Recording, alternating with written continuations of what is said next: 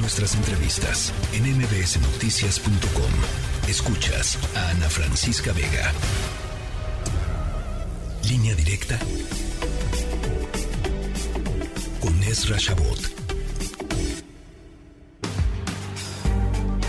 Ezra Shabot, buen arranque de semana.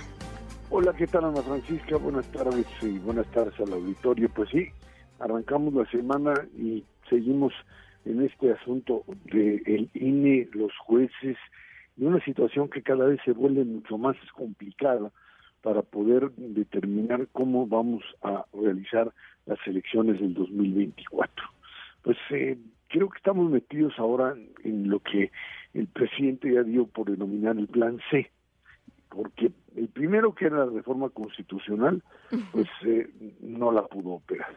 Después se le ocurrió que era bueno, pues armar un paquete de leyes ahí en paralelo que pudiesen de alguna forma reducir la capacidad del propio Instituto Nacional Electoral para pues, manejar, mm, digamos que de manera cómoda, los procesos electorales. Dicen que para reducir gastos, etcétera, de lo que se trata es fundamentalmente pues de evitar dejar de tener control sobre procesos electorales. Sí. Pues no se pudo, no se pudo porque simplemente la digamos que la tuerca que les faltaba o la que tenían amarrada se les se les tronó y esta tuerca era la Suprema Corte de Justicia de la Nación. Ahí es donde el asunto se tronó. Tenían amarrado con Arturo Saldívar, yo creo, una especie de pues eh, acuerdo tácito de que de alguna forma esto podría proceder, pero creo que es la jugada política más eh, fracasada del gobierno de López Obrador y lo que más le ha de haber dolido al presidente y a la consejería jurídica o el aparato legal desde la presidencia de la República, porque sí les vino a trastocar un montón de cosas. Sí. A ver, déjame te, hago una, déjame te hago una pregunta, Ezra, que me parece muy interesante. Eh, dado que ya conocemos los nombres de, los, de las 20 personas que van a formar los cuatro grupos, de los cuales se van a elegir a los cuatro asientos que están pendientes en el INE, incluyendo a la próxima presidenta del INE, eh, y las eh, consideraciones que se han hecho en torno a que son cercanos, una buena cantidad de estos, eh, de estos nombres son cercanos al régimen, muy cercanos al régimen. ¿Te preocupa eso en el sentido... A ver, no es la primera vez que sucede, o sea, en el pasado pues había las cuotas, este, y así se nombraban a los consejeros. ¿te, ¿te, preocupa algo en particular en esta ocasión? A ver, ahí te va, ese era el plan C era el plan C. El B no les funcionó, Arturo Saldívar no salió, entonces la Corte terminó por decirles no pasa. Y no pasa, y entonces hay que irse al plan C. El plan C es controlar directamente el Instituto Nacional Electoral. Y entonces aparecen pues estas eh, este, este comité evaluador que le cierra digamos el paso a un montón de gente que podría haber estado y la diferencia con lo que existía antes es que las cuotas se designaban a partir de mecanismos de selección de personas que tenían la capacidad curricular para competir. O sea, un priista, o el PRI, no un priista, el PRI, el PAN, el PRD, eh, cuando querían meter a alguien suyo, pues buscaban perfiles de gente que, que a la hora que la presentaras dijeras, bueno, a ver, será muy mío lo que tú quieras, pero mira, aquí está su conocimiento en materia de derecho electoral. Aquí está su experiencia en esto, en esto, en esto, en esto y en esto. Así funcionaba. Esa era un poco la, la tónica. Y, entonces, a partir de ello, pues llegabas a un compromiso de los partidos políticos según eso, las cuotas, la fuerza política. Y la diferencia era que aquellos que fueron elegidos, y esa fue esa es la experiencia histórica que tenemos, uno no puede decir, sería eh, imposible de probar que los consejeros electorales que han funcionado desde el año 94 hasta la fecha, 94 incluso 97 a la, a la fecha, han sido consejeros que han operado en favor de un partido político o en contra de otro. Eso no es cierto, es una falsedad histórica. Hay que decir, eh, por ejemplo, eh, el, el, actual consejero del INE, Uk, Espadas, pues eh, muy cercano en su momento a Morena, eh, muy cercano al presidente López Obrador y, y, en, esta lucha, digamos, por la autonomía del INE, pues aguerrido eh, y duro y, votando, digamos, este, eh, eh, en, en, favor del instituto y de la preservación de la autonomía del instituto. En fin, la verdad que...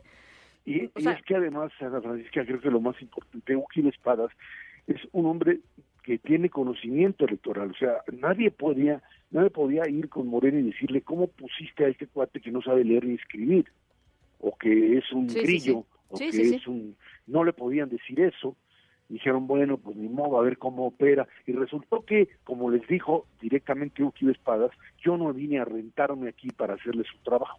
Así se los dijo claramente. El hombre es un hombre que tiene capacidad eh, de conocimiento y es un profesional y una persona íntegra hasta lo que ha demostrado el mundo. La diferencia es que cuando te aparecen estas listas, lo que te está apareciendo es un proceso de militancia política previa.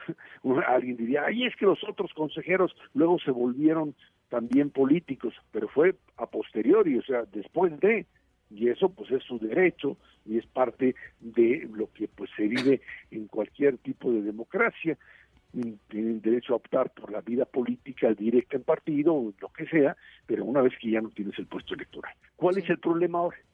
Eh, las listas están llenas de personas que están afiliadas a partido, algunas de ellas que ni siquiera tienen el más mínimo conocimiento de lo que es la ley electoral y que se dedican básicamente pues a otras cosas, a grilla, política, este, que saben que disque de derecho y que tienen pues eh, filiación política y nexos familiares con políticos en el poder.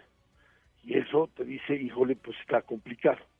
La Constitución sigue planteando y aunque les, les cae gordo el asunto de la legalidad y la ley es la ley, sigue planteando que los, los eh, consejeros que sean elegidos tendrán que demostrar que son personas que no tienen compromiso político. Y eso es un tema legal y de interpretación, pero es algo que se puede llevar incluso ante tribunales. Ahí está, no sé si no lo tengo claro si esto va a la Suprema Corte o al Tribunal Electoral, no sé, porque en este juego también de, de espacios que tiene uno u otro y que se, por ahí se cruzan, pero lo que me queda claro es que la oposición lo que va a hacer, porque no les va a aceptar ninguno de estos, eh, este, de, estos perfiles, y que vamos a terminar finalmente en la impugnación, ¿en dónde? O sea, pues todo esto se va a la insaculación, o sea, el sorteo, y pues tienes ver todas las fichas en tu favor, a menos que tengas tan mala suerte. Bueno, puedes tener mala suerte y en una de esas y no, ¿no? De este, pero a ver, de las de las de las cinco que están, eh, digamos, en, en la eh, en la quinteta dorada, que es la quinteta que va a elegir a la próxima presidenta del INE, cuatro están, eh, pues, muy cercanamente relacionadas con Morena, ¿no? Y el problema es la preparación. Yo volvería otra vez. Hay dos cosas uno, la, la preparación electoral, que no creo que sea la adecuada, pero...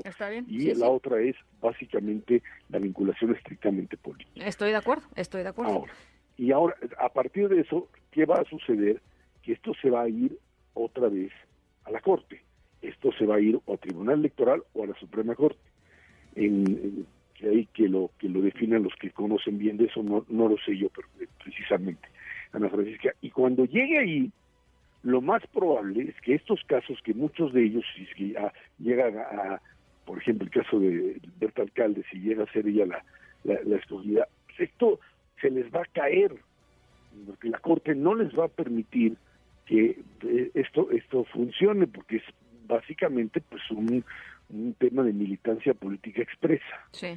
En algún momento yo lo comentaba, yo sé que creo que con Luis Cárdenas en el noticiero en la mañana, en algún momento, que por ejemplo alguien me, trataba de refutar esto, diciendo es que también Pepe Woldenberg en su momento fue militante del PRD y después fue consejero ciudadano y luego consejero electoral y venía del PRD. Lo que pasa es que Woldenberg, cuando él renuncia al PRD, es precisamente cuando empieza a meterse en el ámbito electoral y empieza a, apostar por ello y eso es lo que hace que finalmente los otros partidos políticos le reconozcan de inicio la capacidad y la solvencia moral para encabezar esto. Y no es este el caso, ¿no, Francisca? Bueno, pues eh, vamos a platicar en un ratito más con Maite Azuela, parte del comité técnico que hizo pues estas acotaciones, digamos, casi todo se tomó durante todo este proceso por unanimidad, por votaciones eh, unánimes y Maite al final eh, pues sí levantó la mano diciendo estas seis personas que hemos incluido entre los 20 no son los idóneos, simple y sencillamente porque hay muy buenos perfiles eh, que garantizan, digamos, eh, eh, la autonomía. Ese es el argumento de Maite. vamos a estar conversando con ella y creo que es muy importante. Y, no sé, a mí me, me, parece que lo mejor sería poder llegar a un acuerdo político. Eso de la insaculación. Me, me, parece pues el peor de los escenarios, pero bueno, este ahora sí que así están las cosas en el Congreso en el Congreso mexicano, seguramente terminará siendo terminará siendo insaculación. Ya lo estaremos conversando, Ezra. Claro que sí, Ana Francisca. Muy buenas tardes y buena semana para todos. Te mando un abrazo, muy buena semana. La tercera de MBS Noticias.